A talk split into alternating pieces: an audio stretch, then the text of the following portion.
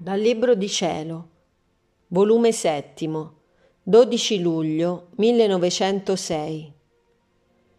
Tutto quello che alla creatura serve di sofferenze tocca il Dio.